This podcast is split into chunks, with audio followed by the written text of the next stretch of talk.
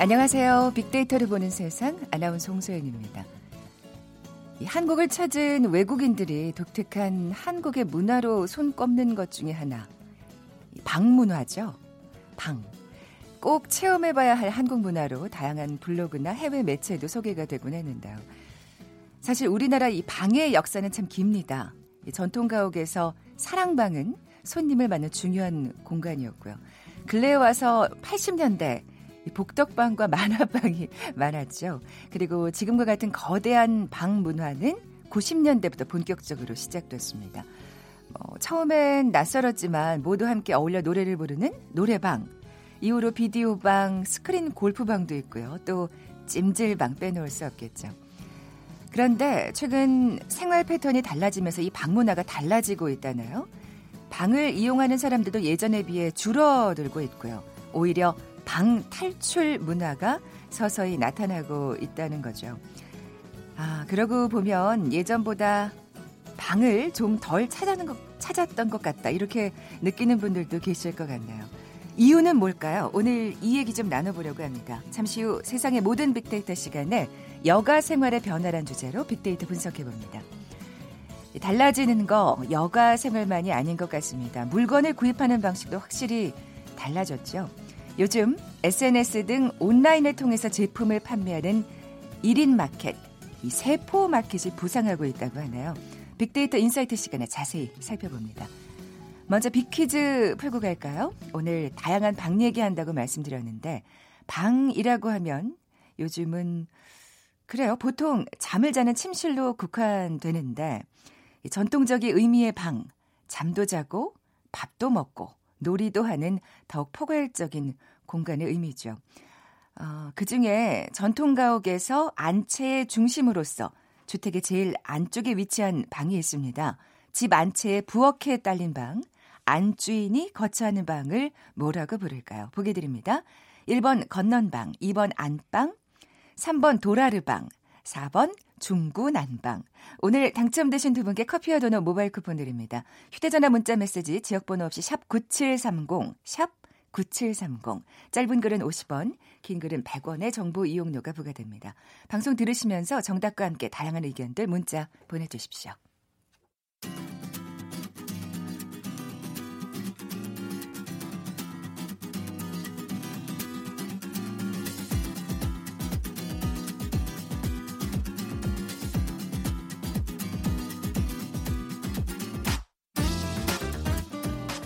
데이터는 시그널이다. KBS 일라디오 빅데이터로 보는 세상. 세상의 모든 빅데이터. 궁금했던 모든 화제 이슈를 빅데이터로 분석해보는 시간이죠. 세상의 모든 빅데이터. 다음 소프트 최재원 이사 나와 계세요. 안녕하세요. 네, 안녕하세요. 네. 아무래도 그 우리가 뭐 이 시간에 여가 생활에 대해서 그리고 또 근무 시간 단축에 대해서 몇 번 말씀을 드렸는데 네. 이게 두 개가 진짜 떼려야 뗄 수 없는 상관관계가 있는 것 같아요. 네, 네, 뭐 워라밸이라고도 표현을 많이들 하잖아요. 네. 근데 사실 저는 약간 좀 걱정되는 건 일은 악이고 우리 life는 선이다라는 생각으로 워라밸을 너무 바라보는데 사실 그건 아닐 수 있거든요. 아, 그렇죠. 그거는 균형을 맞추자는 얘기죠. 그렇죠. 어느 게 나쁘다 좋다는 아니죠. 맞아요. 예. 네. 그래서 이제 여가라고 하는 게 일을 하고 나머지 시간을 우리가 너무 여가라고만 생각을 하다 보니까 음. 이런 밸런스라는 표현이 나올 수밖에 없지 않나 싶고요. 네. 사실 우리가 과거에 산업혁명을 거치면서 인간의 그 노동을 기회가 대체하면서 여가 시간이 늘었고요. 네. 또 이제 인공지능이 우리의 그 지식 노동을 대체하면서 또 여가 시간이 또 앞으로 늘 전망이거든요. 네. 특히 이제 주 52시간 제도가 그렇죠. 이 300인 이상 기업을 대상으로 이제 4월 1일부터 완전히 시행이 되면서 확실하게 이제 여가 시간은 증가하고 있는 추세다. 또 실제 한국문화관광연구원의 설문조사에 따르면 단축 근무를 시행하는 직장인 가운데 51.3%가 여가 시간이 증가했다라고 확실하게 대답을 했습니다. 네. 그러면 오늘 얘기해 볼게. 우리가 그 여가 생활을 즐기는 방문화가 있잖아요. 네. 예. 근데 진짜 이게 워낙 자연스럽게 우리 생활에 스며들어 있어서 그걸 따로 방문화라고 생각해 본 적이 없, 없을 정도로 사실 자연스럽게 우리 옆에 다가와 있는 것 그쵸. 같아요. 우리는 예, 예. 너무 방이라는 거에 대해서 당연하게 생각을 했다라고도 볼 수도 네, 있는데 네. 사실 대표적인 노래방, 사실 우리 뭐 친구나 가족 모임, 회식 자리에서 꼭 가는 장소였고요. 음. PC방은 또 이 젊은 세대들, 특히 학생들이 적은 돈으로 시간을 보낼 수 있어서 또 많이 찾았고 또 얼마 전까지 또 인형 뽑기 방이 있었죠. 아 그것도 방이군요. 네, 그래서 어 사실 뭐 자판기 몇 대를 배치하는 것도 있지만 또 여러 대 또 대형 매장도 맞아요, 있었고요. 맞아요. 예. 어, 말씀하 신 대로 또 이제 최근까지 또, 또 이어지고 있는 방탈출 게임방이라는 게 있어요. 스스로 갇히고 또 탈출하는 과정을 즐기는. 야, 다 방이네요. 예. 어, 뭐 그 이전에 뭐 중년층이 좋아했던 찜질방이나 또 보드게임방, 비디오방. 사실 이런 방 문화가 우리한테는 정말 여가 문화로 어느 정도 좀 차지하고 있었는데 네, 네. 그 이유를 제가 곰곰이 생각을 해보면 우리나라가 대부분 어떻게 보면 아파트와 빌라 같은 집단 주택을 거주를 하잖아요. 아, 그러니까 여유 공간이 없는. 또 이 구조 네. 특성상 거기서 내가 마음껏 뭔가를 즐기긴 어렵죠. 왜냐하면 음. 또 어, 남에게 피해를 줄 수 있기 그렇죠. 때문에 네. 개인의 공간이 아무래도 제한적이고 한정적이다 보니까 이 문화 공간으로 넓히기가 어렵다. 그래서 이 사적인 공간을 뭔가 좀 어, 즐길 수 있는 그런 이 공간을 찾다 보니까 이런 방문화가 만들어지고 있고 아, 외국 같은 경우는 그래도 우리 뭐 한다 그러면 집으로 오라고 해서 뭐 집에서 노래 부르고 마당이 있으니까요. 네, 대개는 뭐 파티도 네, 뭐 네, 네. 집에서 하는데 그게 아무래도 우리의 여건과는 다르기 때문에 방문화가 그래서 우리가 나오지 않았나라고 음. 보는 거죠. 그렇게 생각하면 사실 이 방문화가 지금 사라지고 있다는 얘기는 또 어, 우리 아파트에 아직도 살고 있는데 뭐 이런 생각이 들거든요. 어, 사실 뭐 예. 그렇다고 여가 문화를 즐기지 않는다라는 게 아니라 이제 방식이 좀 바뀌고 있구나라고 네, 좀 네. 이해하면 되게 되는데 1인 가구가 늘어나면서 이제 개인 공간이 좀 보장이 되고 또 문화 공간도 이제 늘어나는 것을 원하고는 있지만요. 사실 이 실제 기존에 우리가 이 방이라고 불리던 노래방, PC방, 찜질방의 빅데이터 상에서의 관심도를 분석을 해 보면 각각 10%, 18%, 3% 감소가 됐는데 찜질 방은 이미 그 전에 감소가 된 상태로 넘어와서 아 어. 더 감소율이 낮게 네. 보이는 거고요.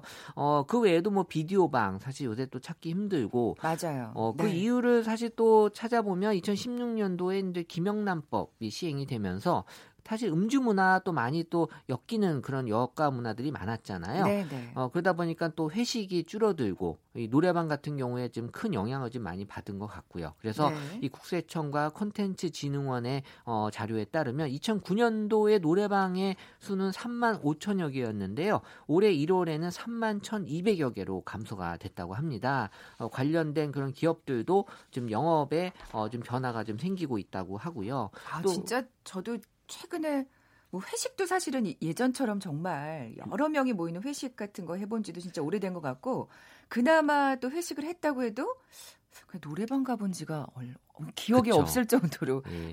예 진짜 달라지긴 했네요. 회식의 예. 횟수도 줄고 또 회식을 또 간단하게 1차만 하는 음, 경우가 이. 노래방에 큰 영향을 준 것 같고요. 또 게임 같은 경우에도 어, PC방을 찾지 않고 지금은 모바일 게임이나 또 집에서 즐기는 게임들이 많이 나오잖아요. 네, 그러다 네. 보니까 또 PC방에도 영향을 좀 주고 있는 거죠. 그렇군요. 네.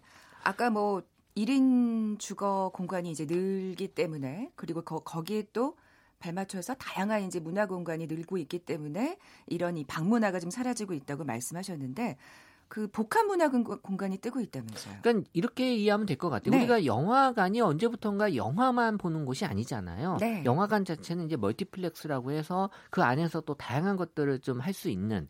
그러니까 이런 것들이 여가에 많이 영향을 주는 것 같아요. 그래서 한마디로 방이라고 하는 닫힌 공간에서 지금 열린 공간으로 변화가 된다. 그래서 지금은 쇼핑이나 운동, 카페, 전시회 등을 함께 즐길 수 있는 복합 문화 공간이 지금 인기를 끈다라는 음. 거예요. 그러니까 뭐 커피는 꼭 카페에서 마시고 공연은 극장에 대극장에서 봐야 되고 책은 서점에서 사야 된다라는 그런 인식이 지금 뭐 연결 사회에서 모든 것들을 같이 할 수 있는 예전에 무슨 공연 한번 본다 그러면 그건 몇 달 전에 예약을 해서 음. 어, 정말 큰 일이었잖아요. 네, 네. 근데 지금은 뭐 어 여기 전시도 하네라고 하면서 자연스럽게. 예, 생각이 없었지만 어 뭐 운동하러 왔는데 전시도 보거나 커피 마시러 왔는데 뭐 쇼핑도 하고 이런 것들이 이제 같이 이루어질 수 있다라는 거고요. 실제 여가 생활 관련돼서 새롭게 많이 올라오는 키워드들이 공방이나 콘서트 이제 전시 같은 건데요. 이런 것들이 예전보다는 아. 좀 우리가 접할 수 있는 환경이 어, 좀 많아졌고 네네. 네, 그리고 네. 이것만 하지 않기 때문에 더 접할 수 있는 공간으로 만들어졌다라는 건데요. 지금 뭐 카페에서도 옷을 팔기도 하고 또 음, 먹는 음. 곳에서도 전시도 하고 이런 것들이 좀 뭔가 여가 문화로서의 다양성을 보여주지 않나라는 네. 거죠. 아 복합 문화 공간이라 해서 뭔가 했더니 진짜 우리 주변에 지금 아주 도처에 널려 그러니까 있는 우리가 사실 모르고 있지만 그렇게 지금 바뀌는 그러니까요. 거에 속해 들어가고 있는 것 같아요. 예전에 방문화가 그랬듯이 이 복합 문화 공간도 자연스럽게 지금 우리 생활로 스며들고 있는 맞아요. 것 같네요. 네. 어, 취미 생활에도 변화가 있을까요? 그렇다면? 어, 사실 취미의 원래 연관어, 사실 뭐 우리 예전에 자기 소개서 이런 것은 뭐 취미란에 독서 이렇게 많이 적잖아요. 우표 수집? 네. 그래서 뭐 네. 우표 수집을 하면 나이가 나오는데. 네. 어쨌든 이 독서나 뭘 수집하거나 그림 그림 뭐 미술 같은 것들이 이제 예전에 전통적인 그런 취미였다면 어 지금은 좀 새로운 취미들을 많이 보여주고 있는데 네. 요리나 운동, 또 아. 여행 자체도 이제 취미다라고 할 정도로 많이들 어, 이 여가 시간에 활용을 하고 있고요. 어, 또 지금 또 one-day class라고 해서 내가 지금 배우고 싶어하는 공예 같은 것들을 직접 하루 아. 동안에 배워서 또 혼자 배우는 게 아니라 친구랑 같이 하거나 연인과 데이트하는 그런 시간으로도 또 재미있고 실용적인 물건 뭔가 내가 이 결과물이 있어야 또 좋아하시는 분들이 또 많이 있거든요. 네, 네. 그러니까 이런 것들이 예전과는 좀 다른 어 뭔가 어 내가 진짜 열심히 하는 모습을 좀 보여주는 그런 취미 생활을 많이 하는 것 같아요. 네, 네. 요즘에 그 가구 만드시는 분들도 꽤 많던데, 예. 사실 근데 이런 취미 생활을 하려면 혼자 하기는 좀 어렵고, 뭔가 모임이 있어야 될 것 같은데. 네, 네, 그래서 사실 뭐 우리가 1인 가구 또 혼자 나 홀로 시대다라고 많이 하는데 인간은 사회적 동물이기 때문에 혼자 살 수는 없잖아요. 네. 그래서 사실 온라인 시대긴 하지만 이런 또 오프라인의 소모임들을 또 많이 또 찾고 싶어 하는. 아, 그러니까 뭔가 1인 가구의 외로움을 또 이런 소모임으로 달래는. 왜냐하면 이제 소속감이 있어야 되거든요. 네, 네, 네. 근데 뭐 기존의 소속감들은 다 상하 관계가 있었어요. 뭐 어떻게 보면 직장이 됐던 예. 아니면 어떤 동창회가 됐던 또 이런 모임 자체에서는 다 상하 관계가 있었는데 이런 취미를 중심으로 한 모임에는 상하 관계보다는 이제 수평 관계가 음. 어 있다 보니 이런 모임들을 또 많이 아, 선호하는. 아, 맞아요. 이럴 때 왜 그렇더라고요. 그 뭐 나이 묻고 소속 묻고 이름 묻고 이런 게 아니라 그 다 무슨 뭐 무슨 씨예요. 그리고 또 그 아이디 상으로 부르는 경우도 많더라고요. 맞아요. 무슨 님뭐 이러면서. 어, 뭐 사실 그거는 또 위에 세대에 계신 분들도 또 좋아하시는 분도 있어요. 내가 또 이 젊은 세대들과 아, 같이 하나가 좋죠. 된다라는 그런 네. 느낌이 있다 보니까 요런 소모임들이 지금 이 여가 문화와 같이 엮여서 어 많이 인기를 끌고 있고요. 어 이런 것들이 예전에 어 우리가 좀 다양해보지 경험해보지 못했던 것들 음. 사실 SNS를 한때 많이들 선호했지만 이 관계에서 오는 권태기 그래서 이제 관태기라는 거를 아. 어, 느끼면서 어, 정말 인간다움을 좀 더 느끼고 싶어하는 것들을 지금 많이 찾고 계시거든요. 실질적인 인간관계를 맺고 싶어하는. 그렇죠. 그러면서 이런 또 소모임 또 이 부담이 없는 그런 모임을 많이 선호하는 것 같습니다. 그렇군요. 빅데이터 상에도 이런 소모임이 나타나고 있나요? 어, 아무래도 이 목적이 있어야 되잖아요. 어, 정말 책을 뭐 읽으시는 분도 있, 겠지만 그냥 모임 자체의 어떤 그런 걸 찾기 위해서 독서 모임 많이 하세요. 음. 너 무슨 모임 나가니? 그러면 어, 독서 모임 나가라고 하면 왠지 좀 내가 어, 있어 보이잖아요. 네, 좀 안 읽는다 그래도 그래도 독서 모임에 들면 그 그래도 같이 한... 이제 얘기를 하니까 그렇죠. 조금이라도 네. 보게 되죠. 그러니까 내가 네. 여기 가야 그나마 책을 읽는구나라는 음, 해서 맞아요. 가는 경우도 있고요. 네, 네, 어, 독서 모임이 그래서 의외로 지금 많이 인기가 있고요. 아. 또 영화는 뭐 매번 새로운 얘기들이 나오기 때문에 영화 모임도 두 번째로 인기가 있고 그리고 이제 미술 작품 좀 이제 조예가 있으신 분들은 또 이런 거 많이 좋아하시고 사진 모임 전통적으로 오래 많이 했었던. 모임이고요. 그렇죠. 예. 그리고 이제 각종 공연에 대한 이런 얘기들을 나누고 싶어 하는 그런 느낌들을 많이 좀 공유하고 싶어 하는 게 이런 소모임에서 이제 나오는 어, 특징인데요. 사실 이 제가 여가라고 하는 그 어원을 좀 한번 분석을 해봤는데 네, 네. 이게 leisure라고 하는 이 영어 단어잖아요. 이 leisure는 그리스어의 σχολή, 라틴어의 schola가 어원이래요. 어, 그럼 그게 학습하고 또 관련이 school, 그렇죠. 네네. 네. 그래서 학교나 철학적인 의미. 예전에는 이 여가가 남는 시간에 하는 게 아니라 뭔가 내가 연구하는 목적으로 여가를 아. 보냈다.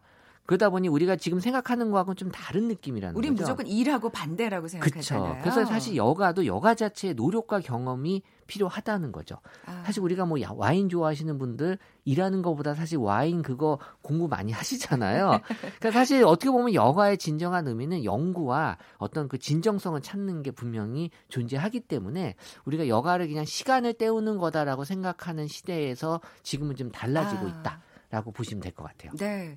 또 여가 생활이 또 어떻게 패턴 그런 패턴이 어떻게 변할지 또 지켜보는 것도 재미 네. 있겠네요. 예, 비퀴즈 내주고 가세요. 네, 방 얘기 나눴는데요. 요즘은 보통 잠을 자는 침실로 국한되지만 전통적인 의미의 방은 잠도 자고 밥도 먹고 놀이도 하는 포괄적인 공간이죠. 그 중에 전통 가옥에서 안채의 중심으로서 주택의 제일 안쪽에 위치한 방이 있죠. 집 안채의 부엌에 딸린 방, 안주인이 거처하는 방을 무엇이라고 할까요? 1번 건넌방, 2번 안방, 3번 돌하루방, 4번 중구난방. 네, 정답 아시는 분들 저희 빅데이터를 보는 세상에 지금 바로 문자 보내주십시오. 휴대전화 문자 메시지 지역번호 없이 샵 9730, 샵 9730입니다. 짧은 글은 50원, 긴 글은 100원의 정보 이용료가 부과됩니다. 여가 생활 어떻게 보내세요? 저는 책을 읽습니다. 아, 그런 눈빛으로 쳐다보니 마세요. 책을 읽어요. 독서 모임을 하시는? 어, 해야죠. 아, 네, 알겠습니다. 네. 할까요, 우리? 네. 그럴까요? 네. 지금까지 다음 소프트 최재원 이사와 함께 했습니다. 고맙습니다. 네, 감사합니다. 잠시 정보센터 헤드라인 뉴스 듣고 돌아올게요. 금호 아시아나 그룹의 지주 회사격인 금호산업이 오늘 오전 이사회를 열고 자구안 수정을 논의하고 있습니다. 전국 어디서나 10분 안에 체육관과 도서관을 이용하고 시군구에 최소 1개 이상의 공공 요양시설을 만드는 것 등을 목표로 하는 생활 SOC 3개년 계획이 발표됐습니다. 그룹 방탄소년단의 DNA 뮤직비디오가 유튜브 7억 뷰를 돌파했습니다. 해외에 사무실을 차려놓고 불법 도박 사이트를 운영해 수십억 원의 부당이득을 챙긴 일당이 경찰에 붙잡혔습니다. 주요 백화점들이 봄 정기 세일에서 가전과 해외 명품 매출이 늘면서 모두 좋은 실적을 거둔 것으로 나타났습니다. 북한이 개방 경제로 진입하는 첫 단계인 국제통화기금 가입은 비핵화 이후 주요국의 동의를 토대로 이뤄질 수 있을 것으로 정부는 전망했습니다. 지금까지 헤드라인 뉴스 조진주였습니다.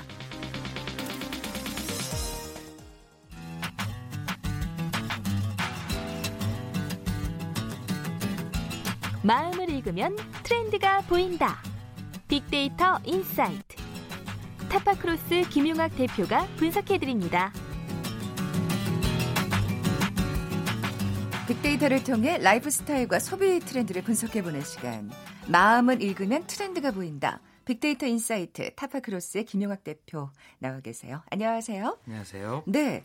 오늘 키워드가 세포 마켓입니다. 네. 이게 1인 마켓을 뜻하는 말인가요? 그렇습니다. 예, 이 예. 세포 마켓은 SNS 등 온라인을 통해서 제품을 판매하는 1인 마켓을 뜻하는데요.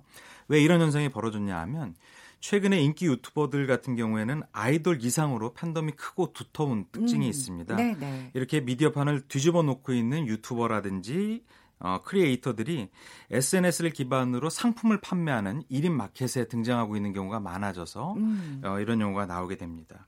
이런 세포 마켓에서 제품을 판매하는 개인 판매자를 일명 셀슈머라고 부르는데요. 네. 예, 판매하다의 셀러와 구매자인 컨슈머가 합성된 단어이죠. 아, 그렇군요. 네.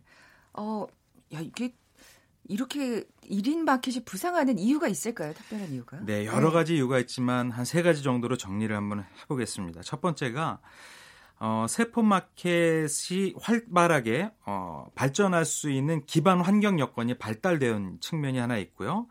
간편 송금 서비스 이용률이 증가하고 있는 것들을 꼽을 수가 있을 것 같습니다.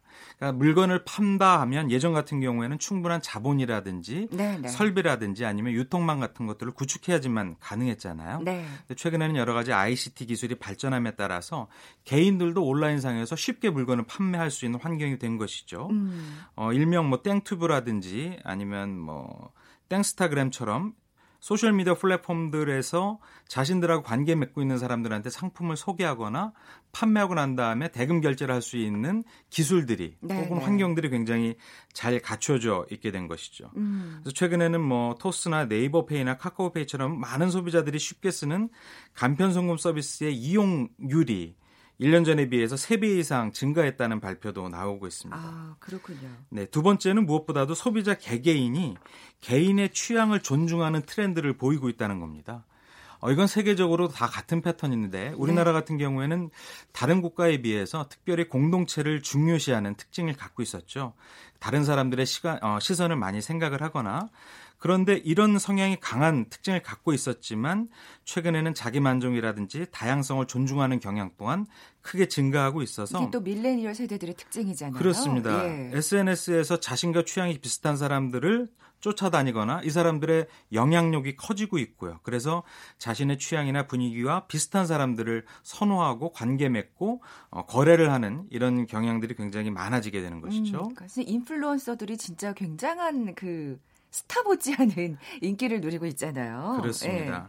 세 번째는 어, 취업난과 고용 불안정이 하나의 이유로 꼽힐 수가 있을 것 같은데요. 아, 이건 또 어떤 이유일까요? 네, 고용 안정성이 낮아지고 조기 은퇴로 인해서 하나의 직장에만 평생 매달리는 것이 어려워지고 있지 않습니까? 네. 그러니까 불안한 미래를 위해서 다양한 부업이라든지 취미 활동을 통해서 자기 만족을 추구하는 사람들이 늘어나고 있습니다. 아. 이런 어, 필요를 느끼는 분들이 세포마켓에 참여해서 아, 물건을 판매하는 경우가 생겨나고 있는 거죠. 그렇군요.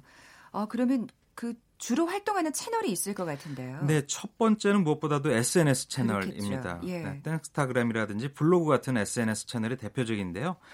어, 단순히 물건을 처음부터 판매하는 것이 아니라 그런 SNS에 자신의 일상을 공유하고 그 안에서 자연스럽게 제품을 녹여내는 것이 특징입니다.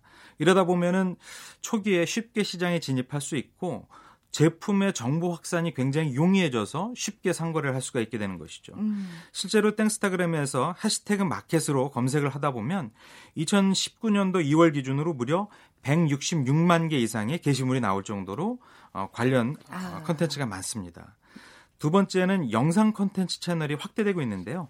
구글 코리아가 밝힌 어, 자료를 인용하면 구독자 10만 이상의 유튜브 크리에이터의 수가 1275개의 채널이 있다고 합니다. 그러니까 굉장히 많은 어, 사람들이 관심을 맺고 있는 동영상 콘텐츠가 있다라는 것이고요. 그러니까요. 예. 네. 어, 이런 채널은 자신의 채널 안에서 광고 협찬을 받거나 또 이런 유튜버 크리에이터가 제품 사용 후기를 올리면서 이런 컨텐츠를 구독하는 사람들한테 제품을 홍보하는 형태의 특징을 갖고 있습니다. 네. 세 번째는 전통적인 유통 채널이 변화하고 있는 것인데요.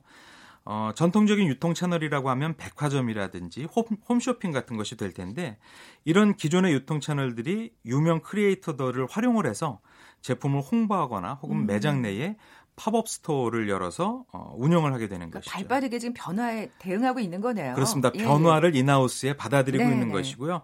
단순히 제품을 홍보하는 협업 형태를 넘어서서 제품의 기획 단계부터 크리에이터들과 소통을 하거나 혹은 이분들이 추천하는 형태의 맞춤형 제품을 만들어내고 있는 것입니다. 네, 사실 막 이렇게 지금 내가 이 제품 홍보하고 있어 이렇게 노골적으로 나타내는 것보다 사실 그런 어떤 SNS 상에서는 자연스럽게 내가 이 물건을 어떻게 사용하고 있는지를 보여줄 수 있잖아요. 그렇습니다. 그게 굉장히 강점인 것 같은데 어쨌든 전통 유통 채널까지도 이렇게 변화하고 있는 걸 보니까 위기감을 느끼는 것 같습니다. 그렇습니다. 예. 그래서 많은 대기업들이 경영 효율화 작업에 몰두를 하고 있습니다. 외부 환경이 급속하게 변하다 보니까 경쟁력을 가져가기 위해서 어, 효율성을 높이는 작업을 하고 있는 것인데요.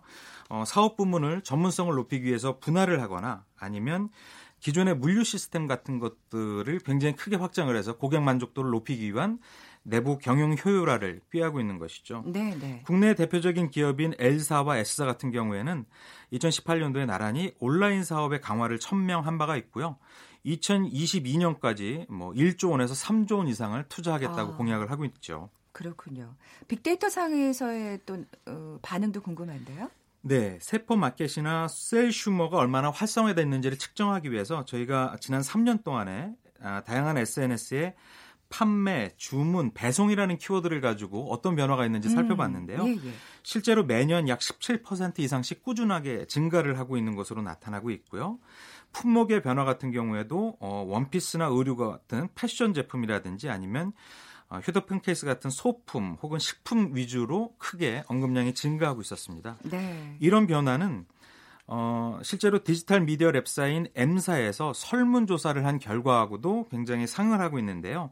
설문조사 결과에서도 세포마켓에서 많이 구매하는 품목을 보니까 1위가 식품류, 2위가 패션 제품 위주로 나왔습니다. 네. 또 세포마켓을 이용해서 상품을 구매하는 이유를 물어보니 가격이 저렴하다거나 아니면 기존의 채널에서는 구매하기 어려운 희소성이 음. 높은 상품을 구매할 수 있는 장점이 있다 라고 저도, 보여주고 있습니다. 저도 사실 그 의료를 공동 구매 형식으로 네. 구입했던 적이 있었거든요. 예. 그렇습니다. 아, 아, 그렇다면 국내 그 세포 마켓의 대표적인 사례도 좀 살펴볼까요? 네, 예. 여러 산업에서 이런 세포 마켓이 활발하게 활동 중인데요. 첫 번째가 뷰티 어, 영역이라고 볼 수가 있습니다. 몇 가지를 소개해 드리면 N사의 블로그에서 팔로워 수만 14만 명 이상을 보유하고 있는 대표적인 뷰티 블로거가 있는데 이분 같은 경우에는 2016년도 9월에 어, 별도로 색조 화장품 브랜드 L을 어, 런칭을 했습니다. 아, 그런데 이것이 어, 브랜드 대상을 받은 바도 있고요. 그러니까 온라인에서 어, 구축된 인기가 오프라인까지 네. 넓혀져서 굉장히 성공적인 사업의 사례로 나타났고 해당 제품 같은 경우에는 뭐 해외로도 크게 수출이 되고 있습니다. 또 다른 어, 인플루언서도 있는데 땡스타그램에서 팔로워 수가 약 34만 명을 확보하고 있는 아, G 씨가 있습니다. 이분 같은 경우도 전문 색조 브랜드 B 제품을 런칭을 했는데 굉장히 많은 분들이 구매를 하고 아, 있다고 합니다. 아무래도 여성 인플루언서들은 이 뷰티 제품을 좀 집중 공략하고 있네요. 그렇습니다. 네. 또 게임 산업도 재밌는데요. 사실 게임 산업의 이런 어, 세포 마켓은 아주 오래 전서부터 일상이 되었다라고 볼 수가 있습니다. 그렇군요. 왜냐하면 예. 게임에 필요한 여러 가지 아이템들을 어, 실제로 게임 유저인 분한테 구매하는 것이 아, 일반적인 패턴이 맞아요. 되어 있어서 예, 예. 오래전서부터 이런 세포마켓이 활발하게 되었던 적이 있는 거고요. 최근에는 홈쇼핑 채널인 시사가 모바일 생방송으로 유명 크리에이터들과 협업을 해서 제품을 판매를 하고 있는데요. 굉장히 많은 어, 구독자들이 이 채널을 통해서 제품을 구매한 음. 어, 소위 대박을 터뜨린 경험이 있는 것이죠. 그리고 백화점 기업으로 유명한 에싸 같은 경우에도 SNS 브랜드만을 모아놓은 편집샵 스타일 바자를 런칭을 했는데 네, 매출이 계획 대비 200% 이상 초과 달성을 해서 아. 소비자들의 호응을 얻고 있습니다. 오프라인하고 지금 협업을 한 경우라고 볼 수가 있겠네요. 그렇습니다. 네. 자, 그럼 이제 문제점도 짚어봐야죠. 네, 아까 네. 굉장히 네. 중요한 지적을 해주셨는데 이런 세포 마켓은 기본적으로 팬덤을 배경으로 하고 있습니다. 네, 네. 사람들의 관심과 인기를 가지고 물건을 판매하다 보니까 아무래도 탄탄한 기술력이라든지 브랜드 아이덴티티와 같은 또 다른 기업 경쟁력은 조금 허술하거나 무엇보다도 고객을 대응하는 고객 대응력에서 아. 허점이 있을 수가 있습니다. 뭔가 잘못됐을 때. 네, 전문적인 예, 예. 대응이 미숙해서 음. 소비자들의 불만이 높아질 수가 있는 것인데요. 실제로 어, 한 세포마켓에서 판매한 건강 기능식품이 곰팡이가 발견이 되었는데 소비자 불만이 어, 빗발치다 보니까 SNS 댓글장을 막고 비공개로 그냥 전환을 한 겁니다. 아, 저도 이 기사 읽었어요. 네, 예. 사실 성실하게 고객의 불만을 청취하고 올바른 대응을 해줘야지 맞는데 네, 네. 그렇지 못한 미숙한 대응 때문에 소비자 피해가 커지는 것이죠. 그리고 구체적인 법적 규제가 아직 구체화되지 않아서 네. 어, 국회가 여전히 관련법 개정에 오래전서부터 나서고 있지만 아직 확정되지 않은 부분도 위험 요소라고 볼 수가 있을 것 같습니다. 네, 이런 문제점에 대한 개선이 필요할 텐데 어, 앞으로를 또 전망해 주신다면요. 아무래도 소비자 입장에서는 구매 절차가 간단하거나 아니면 유통 채널로서의 매력적인 요소가 있으니까 관련 시장은 커질 수가 있을 겁니다. 그런데 어, 신뢰도의 부족한 부분이라든지 아니면은 어, 제품 구매와 화, 특히 환불 과정이 불분명하다든지 네네. 부분들은 소비자 피해로 즉각 연결될 수 있어서 이런 부분들의 투명하고 공정한 거래 환경을 법률이라든지 국가가 제도로 보완해 주는 것이 시장의 확산을 어, 더 크게 성장을 도울 수 있는 중요한 방법이라고 생각이 듭니다. 네. 사실 소비자들도 또 그런 면에 있어서는 좀 현명하게 구매하는 태도가 필요하지 않을까 하는 생각도 들고요. 그렇습니다. 네. 지금까지 빅데이터 인사이트 타파크로스의 김용학 대표와 함께 했습니다. 고맙습니다. 감사합니다. 오늘 커피와 도넛 모바일 쿠폰 받으실 두 분입니다. 2번 안방이었죠.